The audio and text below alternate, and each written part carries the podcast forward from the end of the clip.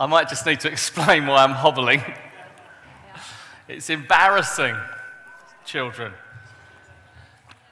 So last Monday, I was uh, sitting in my garden. It was a lovely hot day, wasn't it? Beautiful day, like today. I was sitting there with my cup of tea, and my neighbour has a daughter who has a cat. Now, some people like cats, and some of us don't. Somebody said to me, Were you chasing a robber when you did your leg? Well, no, robbers take things, cats deposit things in my garden, and I don't like what they deposit in my garden. And so I decided that I would. I saw this cat slinking across the garden, and I thought, I'm going to get you right now. I'm going to frighten the life out of you. So I got out of the chair as fast as it is humanly possible and sped down the garden to give this cat a shot. And in doing so, I absolutely ripped my calf muscle and I, I literally fainted with the pain. Oh my goodness. Apparently, the Lord loves cats, but uh, we'll, we'll just leave it there. I don't. It's interesting. Um, the elders asked me actually a couple of years ago uh, when some of them had heard me speak at the School of Leadership, which, by the way, happens here in this building. If you, ha- I mean, how many people have done the School of Leadership or its various forms over the years? Look at that, amazing. If you haven't yet done the School of Leadership and you'd like to find out about the School of Leadership, please come and talk to uh, Chris. Uh, by the way, at our conference, the most popular person in the room was none of our apostolic team. It was not Nicky Gumbel who was with us on video. It was not Terry Virgo who was there. Whenever Chris's name was mentioned, there, yeah, it, exactly. What's that about? She's very popular and she does a great, really great job. So thank you, Chris, for all you do with School of Leadership. And it's a great way to expand your understanding of the Bible, to hear God speak to you, to learn to see the big picture of God's landscape, of His calling, His grace, His mercy for you. If you haven't done School of Leadership, please have a chat with Chris. Uh, there are places still, yeah, thank you. Thank you, John. There are places still available, Chris. There's, there's always places available. And you can do it either physically in the Jubilee Centre or now you can do it online at home if that serves you better. So, the elders, I think Rach as well, had heard me speak on uh, God's call uh, of leadership and the devotion, being uh, leaders who are devoted to God. And they'd heard me speak on that. And they said, Look, Jeremy, at some point over the next, you know, when you next preach, this was a couple of years ago, would you bring those messages to us? And I felt, yeah, sure, I'll do that. Well, every time I've gone to prepare it for you, I felt God speak to me about something else and I've brought something more prophetic that I felt God speaking to you. However, today I am obedient to the holy call, and I'm going to be talking about. It's really the first part of a series of messages that I hope to bring to you over the next year or so when I'm invited, as we're invited. Um, this first one really is about the call of God and your responsibility to receive that call and to walk in that call. So it's really how do you respond to God's call. And I'm just going to read a couple of verses. Interestingly enough, they're verses that Dan's already read to us, or they start, some of them are verses that Dan's already read to us. This is from Ephesians. Praise be the God and Father of our Lord Jesus Christ, who has blessed us with every spiritual blessing in the heavenly places in Christ. For he chose us, this is the verse I really want to zone in on. For he chose us in him before the creation of the world to be holy and blameless in his sight. In love, he predestined us to be adopted as his sons through Jesus Christ in accordance with his pleasure and will to the praise of his glorious grace. It's hard to know where to stop in chapter 1 because it's really just one big sentence. And then in chapter 2, verse 10, well, actually, let's read from verse 8. For it is by grace you've been saved, through faith, and not from yourselves. It's the gift of God, not by works, so that no one can boast. For we are God's workmanship, created in Christ Jesus to do good works, which God has prepared in advance for us to do. Lord, I thank you for your word. I thank you for the truth that sets us free, that liberates us. We pray this morning, come, Holy Spirit, upon us. Let your word live, let it breathe. Let us be caught up with your call and let us step in with responsibility to all you're calling us to do. In Jesus' name. Somebody uh, once asked this question uh, What is your toughest challenge? What is the toughest thing you're facing at the moment? Have a think about it. It might be something in your family, kids, it might be something at school. It might be an economic challenge right now. It might be a challenge at work. It might be an educational challenge. It might be a physical challenge. It might be something you're struggling with in your mind. What is your greatest challenge? And the answer came back you are. you are your greatest challenge. Because actually, you have the ability to receive stuff from God or not, as the case may be. You are your greatest challenge. Not circumstances, not something that's happening to you, not something in your physical body, not a circumstantial thing, but actually how you are responding to God. And we're going to look at that because there really are only two things that define God's call on your life. Number one is God, He's the one who calls. But number two, you. You need to respond to God's call, and we'll come on to that in a moment. That verse that we read in Ephesians chapter 1 For He has chosen us before the creation of the world to be holy and blameless in his sight. And then verse 2 of 10 we are God's workmanship, created in Christ Jesus to do good works, which God has prepared in advance for us to do. There's very little in the Bible that talks about what God was doing before the creation of the world. But it does say here, He was calling you, choosing you, and not just choosing you like a trophy, like, oh, I quite fancy a bless blessing, you know have a, have a, I mean, one's enough, but, you know, I quite fancy a bless blessan. And, yeah, I'll, I'll call a bless blessan, and that's it. I've got, oh, I've got a blessan now. That's nice, isn't it? And we'll have a Rich as well, and, and, and we'll have a Sarah, uh, and we'll, we'll have a Chris. Even heaven cheered. Um, you know, and, and it's like God choosing, and, and, but actually the Bible says it's not just God choosing you because he loves you, although that's wonderful as it is, but He chooses you and calls you with purpose.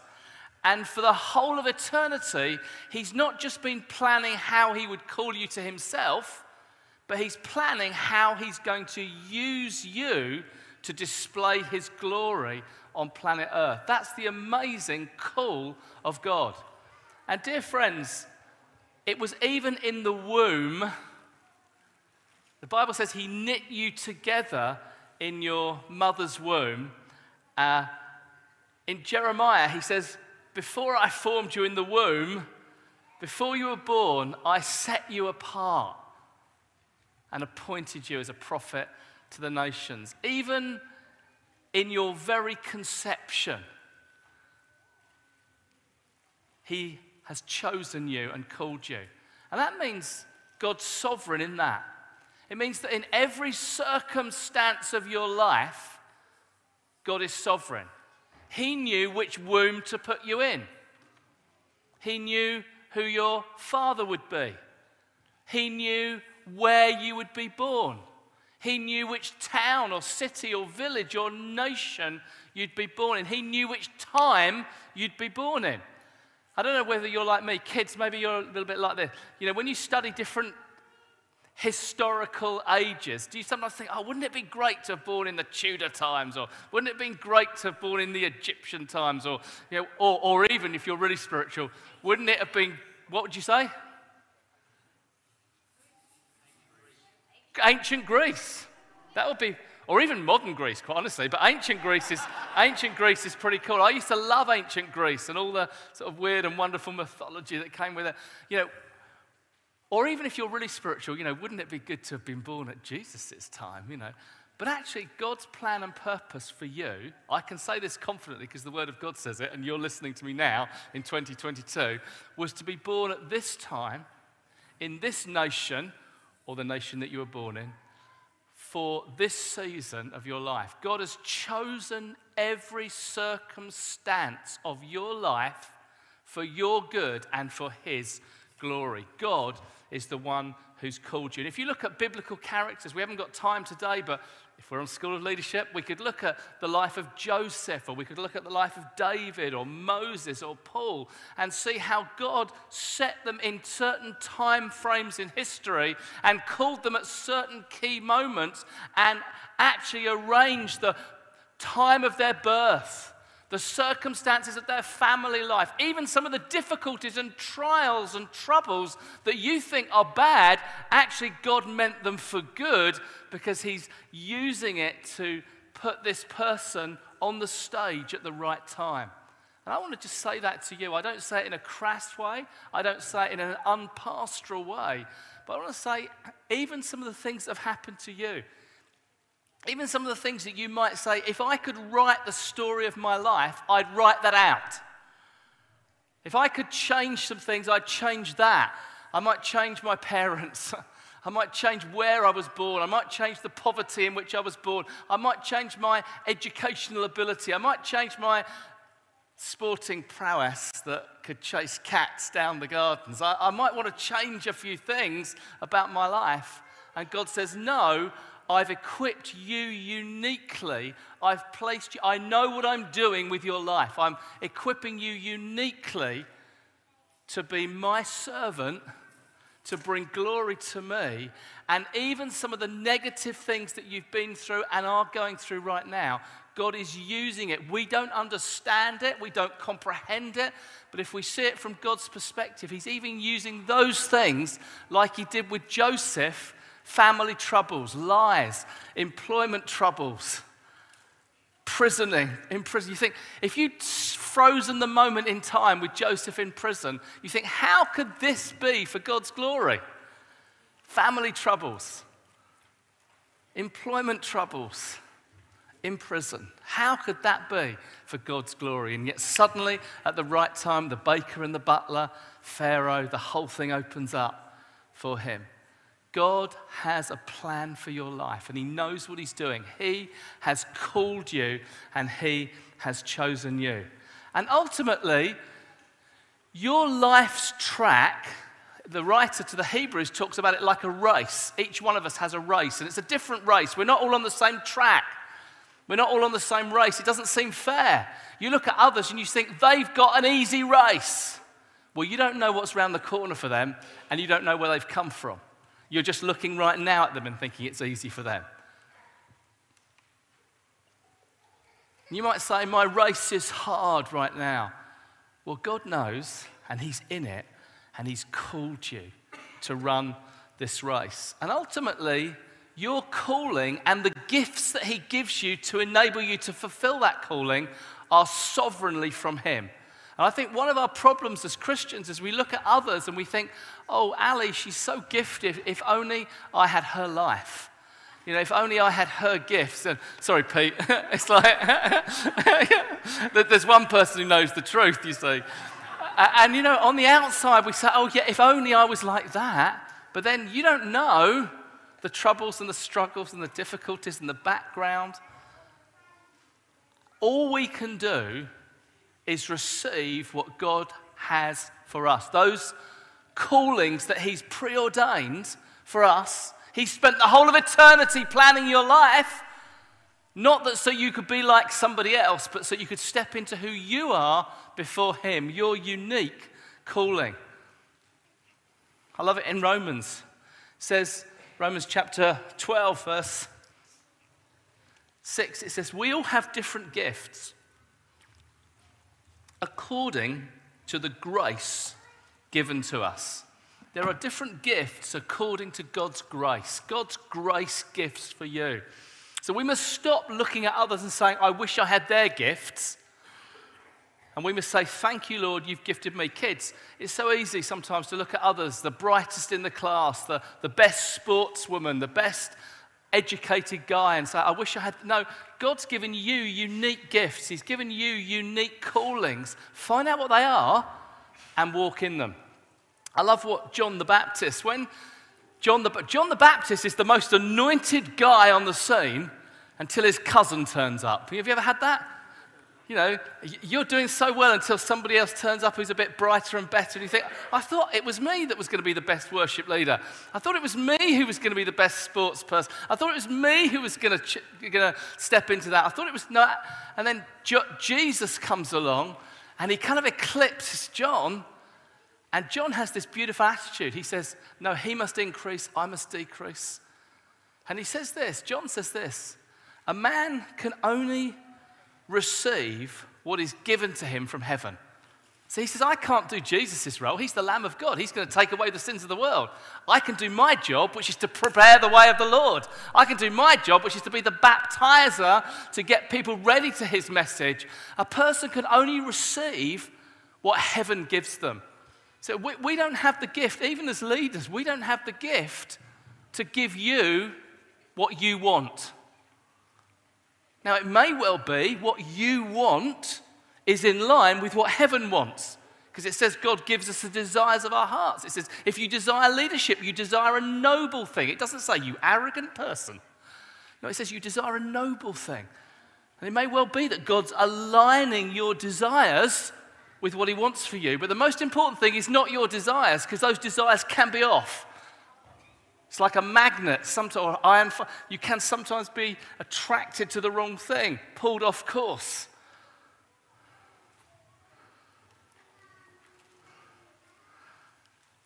What's heaven got for you? What's God's calling for your life? And therefore, Paul says in Philippians, this is Philippians 2 and Philippians 3, he says, continue to work out your salvation with fear and trembling, for it's God who works in you to will and to act according to fulfill his good purpose. So he's got a good purpose for you, he's got a plan, a destiny for you. Now, Paul uses these two things. He says, Now you work it out, for it's God who works in you. How does that work? Well, it means that God is working in you and with you and actually wants your cooperation. He unpacks it a little bit more in the next chapter in Philippians 3. He says this I take hold, I grasp, I take hold of that for which He's taken hold of me for. So I always think it's a little bit like a little child wanting to pick that apple, beautiful apple on a tree, a beautiful plum, and the father or the mother picks the child up and now says, Now reach for the apple. You could never reach for it before, but I'm picking you up. He's taken hold of me that I might take hold of that for which He's called me to do. He's taken hold of you. Can you feel His grip? Can you feel the grip of His grace on you? Because He's gripping you to take hold of that for which He's called you to walk in. And therefore, and this is where I want to kind of land the majority of this message. You and I have a responsibility. It's not just, you know, like the Beatles sang, you know, switch off your mind, lay back, and just drift downstream. It's not just switch off, just let go and let God. Just drift downstream. Just, just let the current take you. Just wonder where I'll end up. Just relax. No, it's not that at all. It's take responsibility. See, that's what God said to the original couple, Adam and Eve. He called them to rule on his behalf. He called them to take responsibility over all creation. They were the image bearers of God. They were God's representatives. They were, they were to bring in God's kingship, his kingdom on planet Earth, and to rule and to reign on his behalf a man is the only creation, man and, men and women are the only creatures, because we are creatures, we are created, but we're the only creatures who don't just act by instinct. We can take responsibility and make decisions for ourselves. You see, birds fly south, don't they, in the, in the migration in the winter. Dogs bark at postmen. Cats poo in the garden. They don't, they're not being sinful, although I think they are, but they're not being, it's just instinct.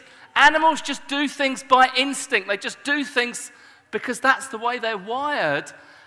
Actually, we're different. We have responsibility. We're not just at the beck and calls of desires and instincts. Actually, no, we can choose to reign and choose to rule and choose to follow God in His calling of our life. That's why God hold, held Adam responsible for what happened. But you just notice what Adam does in the garden. He doesn't say, Yes, Lord, I, I was responsible. Yes, Lord, I'm sorry, Lord, I, I, I didn't obey you. He says, that woman that you gave me. it was her fault. And then she says, It was that talking snake. So everyone passes responsibility. No one takes responsibility. And that's so true of our generation, isn't it? It's so true of this generation. Nobody is taking responsibility and saying, Yeah, I'm to blame. I have a responsibility for my life. It's those teachers it's those parents, it's those leaders, it's those bosses, it's that government. It's always somebody else's fault. And the truth is this we need to take responsibility for our lives. Dear friends, this is the gospel because we have one who took responsibility even when it wasn't his fault. He took the blame. He took the shame. He took it all on a cross and said, Yes, I'll die on your behalf. Yes, I'll take your shame. Yes, I'll take your blame. Yes, I will be responsible for it. Somebody has to be responsible. Somebody has to own up and says, It's mine. It's my fault. I take it. And Jesus took it to himself, even though actually it wasn't his fault at all. But he took it to himself and took responsibility for sin. Dear friends, that's the pattern for us to walk in. That we take responsibility not for our sin, Jesus has done that, but we take responsibility for our lives. And the gospel is this great reversal now where mankind, once mankind lost that ability to rule and to reign, once he lost that in the garden, yes, he actually was enslaved to sin. And Satan did come along and give desires and give instincts. And it was almost like we are enslaved to these desires and instincts. But in the gospel, Jesus comes along, takes the blame, takes the shame, and breaks the power of those instincts and desires and gives us a beautiful new creation. We're born again. And what we're born again to do is the ability to rule and reign, is the ability to take responsibility. I love this verse in Romans chapter 5, one of my favorite verses in the Bible. Those who've received God's abundant provision of grace and the gift of righteousness, is that you? Have you received his abundant provision of grace? It's all of grace. Do you notice that? We read that in the chapter. It's all by grace, not by works. It's all free by grace. Those who receive the abundant provision of grace and the gift of righteousness. Exactly what Joe and Dan were saying. It's just a, it's a gift of righteousness. You don't earn it, you receive it because of the blood and the bread and the wine. Because of his body, because he gave it freely, we can now freely the gift of righteousness. But what does it then say? It doesn't say, and now you can drift, shut your eyes and just drift downstream. No, it doesn't. It says, those who receive the abundant provision of grace and the gift of righteousness will reign in life. And I think as Christians, we tend to think, oh, yeah, we're going to reign in some, some future age. We're going to judge angels. We're going to, on this new heaven and new earth, we're then going to be the kingdom who reign. And that's true. We will be those who reign. We'll reign with him forever, but that reign doesn't start when Jesus comes again. That reign starts when you get born again and enter his kingdom. Enter his rule, enter his reign. You become a kingdom reigning person, and God gives you the ability to choose and to be responsible again for your life. Our kingship's restored. We're called now to, to be responsible we can now choose how we respond in each situation. And our devotion, I mean, we're not going to talk about daily devotions today, we'll come on to that in another setting. We're not going to talk about prayer life or reading the Bible or witnessing. But our devotions to God start with knowing that He has freely called us and that we are free to step into that call. We're free to follow Him. We're not free to do whatever we want, but we are free now as those who are new creations, new creatures, to follow His call in our lives. And it starts in our innermost being. You think, well, Jeremy, you're talking about God's call in my life. I'm sure God's call in my life is to be a leader in the church. I'm sure God's call in my life is to be a, a, leader in the community. I'm sure God's call in my life is to be a leader in the home. I'm sure God's call in my life is to do amazing things for God in that area of sector of life that He's put me in. Yeah, but it starts here. His rule and His reign starts in your heart.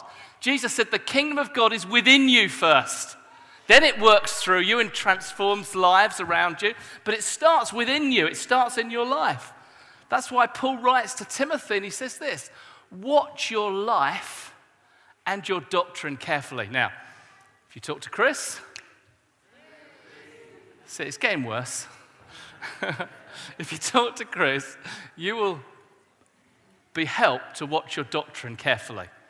You know, we love doctrine, we love truth. We want to make sure that everything we're doing is in line with biblical truth. And that's what the School of Leadership helps us to do. But Paul says, watch your life and doctrine carefully. I don't think we talk enough about that. You see, the writer in Proverbs says this He who rules his spirit, in other words, his inner life, his person, he who rules his spirit is better than he who can take a city. Now, in biblical times, taking a city was like the ultimate wow, you could take a city. Wow, you could, you could overthrow Jerusalem or, or Jericho. Wow, that, we write books about that. That's amazing. But the writer says, He can rule his heart, he can rule his life, he can rule his spirit is better than anyone who can take a city.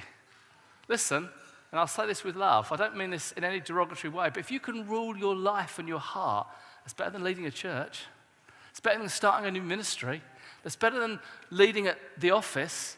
Now, those things are good, but they come out of the ruling of the heart. They come out of his kingship and lordship in our lives, in the innermost being.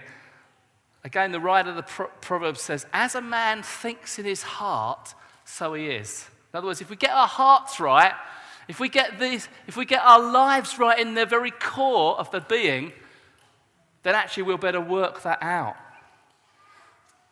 He says in, no, in Proverbs, Proverbs is packed about wisdom for life. Uh, Proverbs 4, above all else, guard your heart. It's the wellspring of life. You know, I guard my garden from cats. But are you guarding your life? Are you, guard, are you aware of what comes into your life? Are you aware of the rubbish that comes in through your eyes? Are you aware of what can come in through your ears? Are you aware of what can come out of your Are you aware of these things? Because the Bible says guard it. Guard your life. Because it's the wellspring of life. Now, let me be really clear. Let me give you some really easy illustrations that kids, you can understand this as well. It's like when you become a Christian, God gives you a new heart, a new inner life. Ezekiel says this I'll give you a new heart and put a new spirit in you. I'll remove from you your hard heart of stone and give you this soft heart of flesh. And I'll put my spirit in you and I'll move you to follow my decrees. So, God, when you become a Christian, God, and I became a Christian when I was eight years old, God gives you a new heart, a new spirit, a new insides, born again, new creation. But we're still housed in this flesh, in this body, which Paul kind of sometimes calls the body of sin. It's like it's not yet redeemed. And let me give you a couple of illustrations. It's like, has your mum or your dad ever given you like the most beautiful, wonderful, new, clean white t shirt? You know, it's lovely, it's clean, it's white. I mean, parents not very sensible. but you know, clean, it's white. And then you go out and enjoy life, but you know what happens as you enjoy life? Just, you don't mean to. It's never your fault, is it? You don't mean to, but the shirt just gets mucky. Now, what you don't do, now, unless you're David Beckham, apparently, what you don't do is throw that away and put a new white t shirt on tomorrow. Apparently, that's what he does every day. Throws the old one away, gets a new one. Not very green, is it? No, you don't. You've got a new shirt, you've got a new life. It sometimes gets a bit messy. We wash it, we clean it. And that's what the Bible says, actually. It's why we take bread and wine. It just reminds us that if we've got a bit mucky in the week, if we've got a bit dirty, we can come afresh and get cleaned. And Jesus, said, that's what the conversation was going on with Jesus and Peter about when Peter, Peter says, Oh, don't wash my feet. I'm, you know, I'm not, you never wash my feet. And Jesus says, Well, unless I wash your feet, unless I just wash you, you're not part of me. And then Peter, total Peter, he's like, in for a penny, in for a pound. Well, don't just wash my feet then, wash me all over. And Jesus says, No, you don't quite get it. You're clean because I've spoken my word to you. But you get your feet dirty because you walk through some muck sometimes. I'm just going to wash your feet. Listen, guys, we're clean. We're clean because of the gift of grace and the righteous gift of the Lord Jesus. We're cleansed totally. We've got a new shirt. We've got robes of righteousness. But sometimes, thank you, but sometimes we just get that a little dirty and we need to come and get clean. Another illustration could be this Anne is a great gardener, hence I watch the garden. I guard the garden. It's very biblical. Adam and Eve were called to guard the garden. Shouldn't let a talking snake in or a pooing cat, but that's another story. Anne is a very good gardener and she weeds the garden. And so, therefore, there's very few weeds in our garden actually. But it means that she doesn't just sit back and go, That's it, I've done the weeding, I'll never need to do it again. No, actually, birds kind of drop seeds or plants deposit things, and actually, some new weeds grow up. And she doesn't go, Well, I thought I'd clean the garden. I thought I was weed free. No, you, you, pick them out again. And Charles Spurgeon, I think I mentioned this last time I preached here. Charles Spurgeon, the great Baptist preacher of the last century, he said this It's like when you become a new Christian, God plows your heart clean. But the enemy comes and deposits seeds. Don't let them grow. As you see a seed of a weed poking that little lust, it's poking its head out. That anger, it's poking its head out. That envy, it's poking its head out. That greed, it's poking its head out. He said, don't just sit back, hoe them out, dig them out. And that's what I think James is getting at when he says this Draw near to God and he'll draw near to you. Come near to God, he'll come near to you. Wash, you ha- wash your hands, you sinners. But you're writing to Christians, James. They're not sinners, they're saints. Well, he says, but if you've sinned, wash your hands, purify your hearts. And that's what we've done this morning. We've just come and washed our hands in the blood. We've just washed our hands. We've just eaten bread and reminded ourselves that we're clean. Dear friends, I just want to encourage you to maintain your purity before Him. Maintain this sense of the clean shirt, the weed free garden. It just needs effort by the Spirit. Paul says, I am what I am by the grace of God, but that grace isn't without, it's like, it's not in vain. It works within me, and I cooperate with it. So I think God's saying to us today, we have some responsibility to live our lives for Him. He's given us clean lives, we have responsibility to live that out before Him. Because out of the overflow of our hearts, out of our clean t shirt, out of our weed free garden, is going to come some good things. Out of the overflow of our heart is going to come ministry. Out of the overflow of our heart is going to come influence in our world, in our workplace, in our community. But it's out of the overflow of a clean heart. It's out of the overflow of what God's doing in your life. Because if you've got a dirty heart, then unfortunately dirty things come out. If you've got a, a heart or a garden full of weeds, you tend to spread weeds. You listen to what people speak about. Out of the heart, Jesus says, the mouth speaks. So I think God's talking to us about our hearts and purifying our hearts. Now, sometimes some of us have a tendency to be too judgmental on ourselves. And I think He wants to speak to you like He spoke to Peter and said, You're clean because of the word I've spoken to you. Your t shirt is fresh right now, your garden is weed free right now. Don't beat yourself up. You've come and repented. You've come and got clean. You've come and got clear. I'm with you. Now go and live like that. Go and live out of that. Because we sometimes look at other people judgmentally. So that's what happened with Samuel and David. Samuel, so surely it must be this one because this one looks a big, strong guy. This fella looks like he could be the king like Saul. No, not this one. Uh, not this one. Not this one. Not this one. And then what did God say to Samuel? God looks at, you look at the outward appearance, but God looks at the heart. And sometimes we look at people's outward appearance, and our outward appearance sometimes isn't that impressive. Or sometimes our outward appearance is beautiful.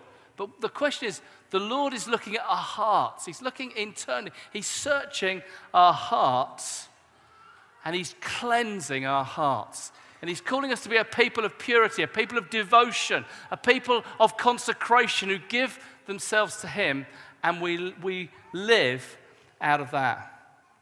And there's going to be a huge blessing out of that. I love what Jesus says in the Sermon on the Mount Blessed are the pure in heart. Do you know what it says about the blessed, the pure in heart? Do you know what it says? Blessed are the pure in heart? Maybe, maybe you don't they'll see God. That's it. Do you want to see God? You want to perceive Him? Then there's a link between cleansing our hearts, getting our hearts right before Him. So there's a link between having bread and wine this morning and encountering Him tonight at the prayer meeting. There's a link between the two. We've cleansed our hearts, we've got right before Him, and this, this evening we're going to see Him.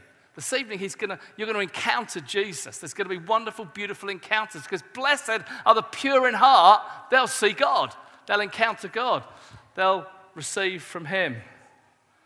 And I believe the key to our devotion,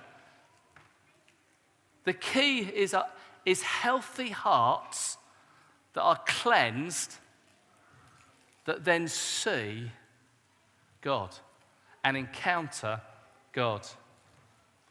And I believe that this, the fruitfulness of your ministry, the fruitfulness of what happens to you in the week, it's like 10 to 12 now, but where will you be 10 to 12 tomorrow, as I so often say? The fruitfulness of that will come out of your encounter with Jesus. It will come out of your seeing Him. And seeing Him comes out of the purity of your heart. Can you see how important it is that we keep our hearts pure, that we keep our hearts right, that we keep this integrity in our lives. It's so important. And it's so important that we understand this all comes out of grace. It doesn't come out of legal. When you talk about devotion and you talk about prayer life or walking with God, so often it can come out of a kind of legalistic fear. It can be like, oh, I better keep the rules or he'll be cross with me. I better do this. Or no, He's delighted in you. He delights in you. He loves you. He's for you. That's horrible if you think, I better keep the rules, otherwise he won't like me. He loves you. Or it can come out of a, almost a stoicism, like, I better screw my mind, I better really do well this time. I didn't do well last week, I've got to do well this week. Now, that's just boring morality. He's not called us to boring morality or just to keep the rules for the rules' sake. He's called us to a life of love and passion, and that comes out of a pure heart cleansed by Him that sees His glory and is inspired by who He is and His glory. I so often quote this ditty, and if you haven't learned it by now, you haven't heard me preach enough. It's what John Bunyan wrote, and it was the contrast of law and grace. And he wrote this Run, John, run, the law demands, but gives me neither legs nor arms. Better news the gospel brings, it bids me fly and gives me wings. Dear friends, law says you better run, you better, you better run hard. Oh, and by the way, I'm not going to give you anything to help you. I'm not going to give you a leg or an arm. I mean, you can roll, but you can't run. Better news the gospel brings. He calls us to fly. There are heights for us to soar into. There are callings and ministries that are that if you knew the calling of God on your life, it would blow your mind. Some of you young people, if you knew the nations that He was going to call you to, if you knew the influence that He was going to give you at work, and in politics and in the National Health Service and in teaching profession and in caring professions and as an accountant, whatever it is, he, what, he's going to give you such influence in that. It would blow your mind. It's such a high calling. But that doesn't come from you just working harder. It comes from his empowering presence. It comes from his filling of the Spirit. And seeing and savoring Jesus, I believe, is the heart of devotion. And it's the heart to maintain your white t shirt or to maintain. See, Anne doesn't just maintain a weed free garden because she hates the weeds. She maintains a weed free garden because she loves the flowers and she loves the beauty of it.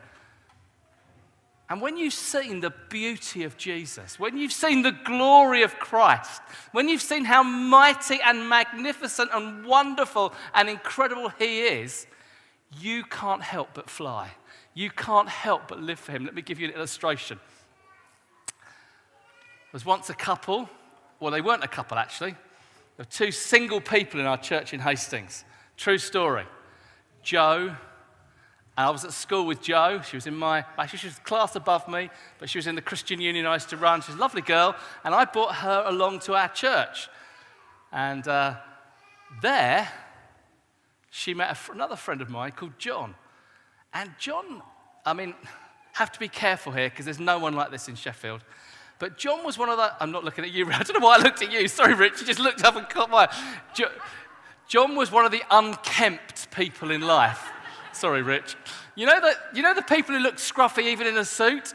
You know, some people just can't look smart, can they? Some people are just scruffy people. Hair and maybe, you know, a little bit of body odor occasionally and, you know, maybe just whatever. It's just, they're just creased people. I don't, and John was one of the creased people. Uh, not, not you, John, even though, no, you're not. You're, you're one of the tidy people, actually, John. Yeah, you, you really are. Um, Stop digging, thank you. Anyway, but when we tried to help John, you know, we tried to buy him some, you know, deodorant. We tried to get him some new clothes. We, we just tried to smart, because he wanted a girlfriend. We just tried to smarten him up. And he never smartened up and he never smelt very nice at all. Until he caught the eye of Joe, or rather, Joe caught his eye. And suddenly there was this blossoming relationship between Joe and John. And the, I mean, Joe didn't change much because she was already sweet and nice. But John, I mean, he smelt like a Boots chemist counter the next day. It's like he was tidy. It's like he was crease free. It's like his hair was all combed. What happened? Did the law come to him and said, John, now, if you want the girlfriend, you must behave. You must wash, even under the arms. You must put this on. You know, Lynx attracts the girls. You know, you must do this. You must put the. No, love was a compelling power. Love, love changes everything. I mean, it really does. It changes things, it changes your life. And I want to say to us, uh, see, when I was a young man, I used to think my passions were too strong. I used to think, oh, I'm too, I'm too passionate, I'm too, too, you know, I can, I can veer into envy, I can veer into lust, I can veer into greed. You know, my, my passions must be too strong. No, it's just that it wasn't that my passions were too strong. Actually, they were probably too weak. They were actually focused in the wrong place.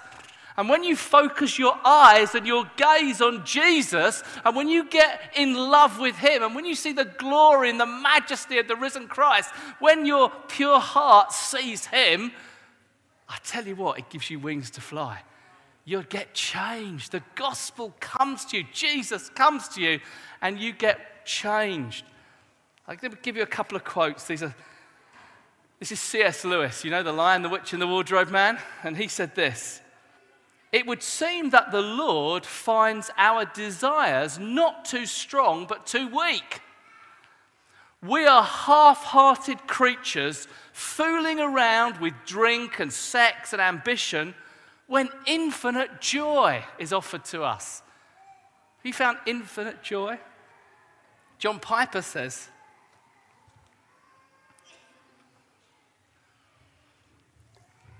Sin is what happens when our hearts are not satisfied with God.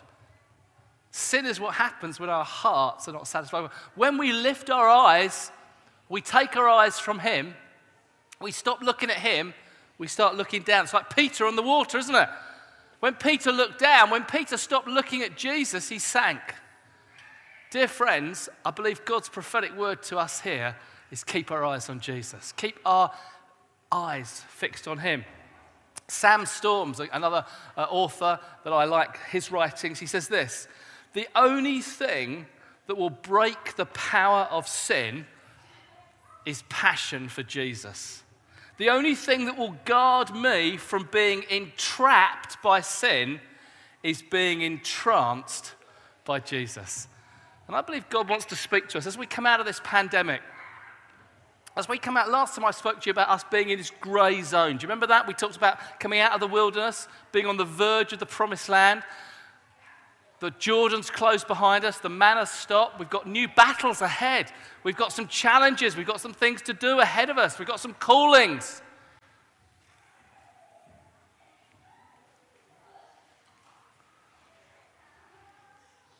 What's going to enable us to walk in that is a fresh encounter with Jesus. It's like Joseph, uh, Joshua was in front of Jericho and it said, and he looked up.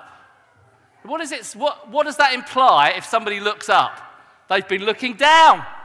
And he looked up and he encounters the captain of the Lord's army, which I believe is Jesus, because he worships him and no angel uh, would ever encourage or allow anyone to worship them. It's God incarnate, come, pre incarnate Christ, I believe, the Lord Jesus in all his glory, and Joshua is changed. And then the next few verses says this Jericho was tightly locked up as a fortress.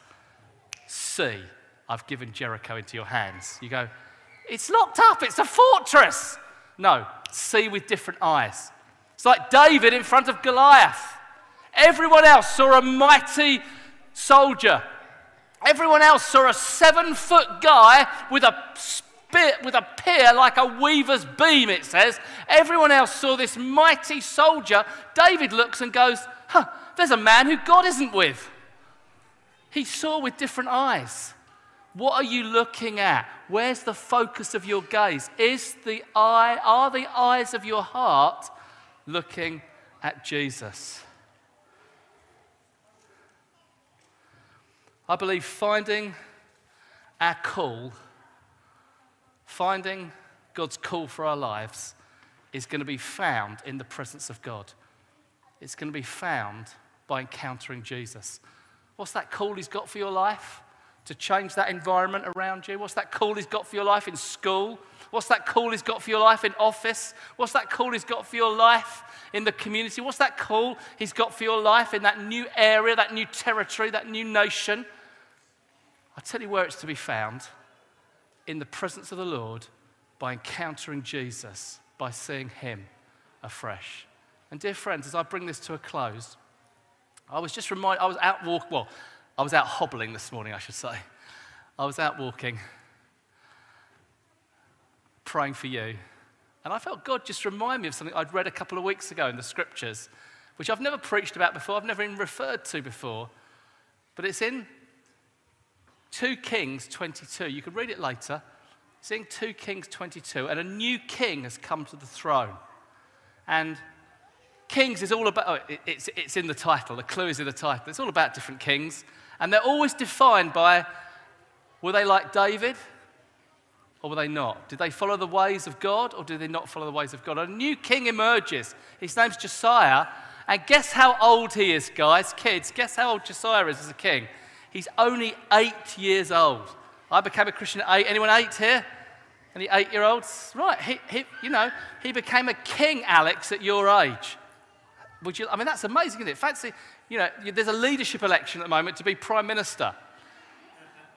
On the 5th of September, it's going to be revealed. How about if the, the, the, the Daily Mail's headline is Alex Blessan, new Prime Minister of the UK, in brackets, eight years old? I mean, it's like laughable, isn't it? Sorry. But he's eight years old. And it says something remarkable happened to him 16 years into his reign, so I guess that makes him about 24? 26? I don't know. I'm not very. Maths was never my strong point. Thank you. 24. Maths is my strong point, apparently. 24. He's about any 24 year olds in the building. Right, okay, we won't know. So, 24, something amazing happens. He says, We need to start restoring the temple. We need to start rebuilding God's place. We need the glory of God to come back amongst us. We need to see that happen. And he, he says to his administrators and treasurers, he says, Go into the temple, find the temple treasure, and, and buy all the carpenters and bricklayers and building merchants and B&Qs that you can find, and let's get the temple built again. Let's get the glory of God back in the nation. And what happens is they go into the temple they find not just money, they find this. They find the Bible. They find the books of the law, the books of Moses, the books of God's covenant grace. And they come to the king and said, Look, we not only found some money, we've forgotten the promises of God. And they re-look at the promises of God and they realize the promises of God say this if you forsake me, I'll put you into judgment, into exile. I'll, I'll discipline you. But if you honor me, and if you put me first, I'll bless you with long life and blessing and influence. And they come to God, they, they, they mourn and they weep and they come, and, and God speaks through prophets to them and says, Because you've turned your heart to me, I'm going to bless you. Listen, dear friends, it's when they rediscovered the promises of God. It's when they rediscovered what God had said to them. And I felt as I was praying for you specifically, Sheffield City Church this morning, I felt God say, There are promises that you've forgotten. Now, it might be individuals. There might be some individual people here who've had prophetic words over their lives many years ago. Maybe when you were at New Day.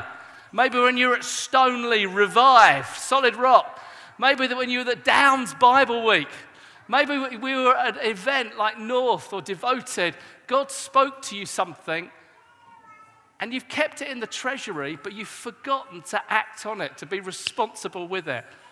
And I felt God say, There are words that I've spoken over individuals here that I want you to be responsible for. I want you to bring them out and bring them to me and bring them to life. I'm going to bring them to life. There's new callings, there's new things that I've said. And I felt God also said to the elders, actually, and to the leaders here, there are some past promises that you've forgotten. Now, I don't know what they are, but there are some past promises that you need to get hold of again. Past prophetic words that I want you to pray back to me. And it's something about this building, and there's something about the river and the water of God and the blessing of God overflowing. There's something about being in a dank basement tonight that's underground that's going to be like digging a well, that something is going to come up and come out. And I think God is speaking to you and saying, I want you to rediscover my promises. I want you to rediscover the callings of God. They're not your callings, they're His callings for you. They're not your dreams, they're His plans and purposes for you. He's planned them before eternity, but He wants you to get them out and pray them back to Him. He wants you to get them out and bring them to Him. He wants you to take seriously the promises of God that are personal for you here in Sheffield, that are about new territory, they're about new footprints, they're about new areas, they're about new nations, they're about new influence. And as we come out of this pandemic, we're not going to stay in this grey zone we're going to go and take some land. We're going to go and take some cities. We're going to take some vineyards that we never planted. We're going to inherit some fields and some, um, and some buildings. We're going, to, we're going to press in and take some stuff that God has prepared out of His grace before us to walk in. So, as we end this message, I wonder if the band could come back up. I don't know what, quite what we're going to sing, but whatever you fancy singing. But just before we do that, let me ask you a question.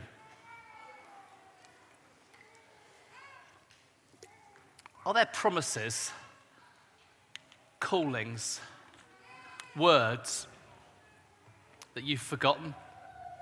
That even now, right now, He's reminding you of kids?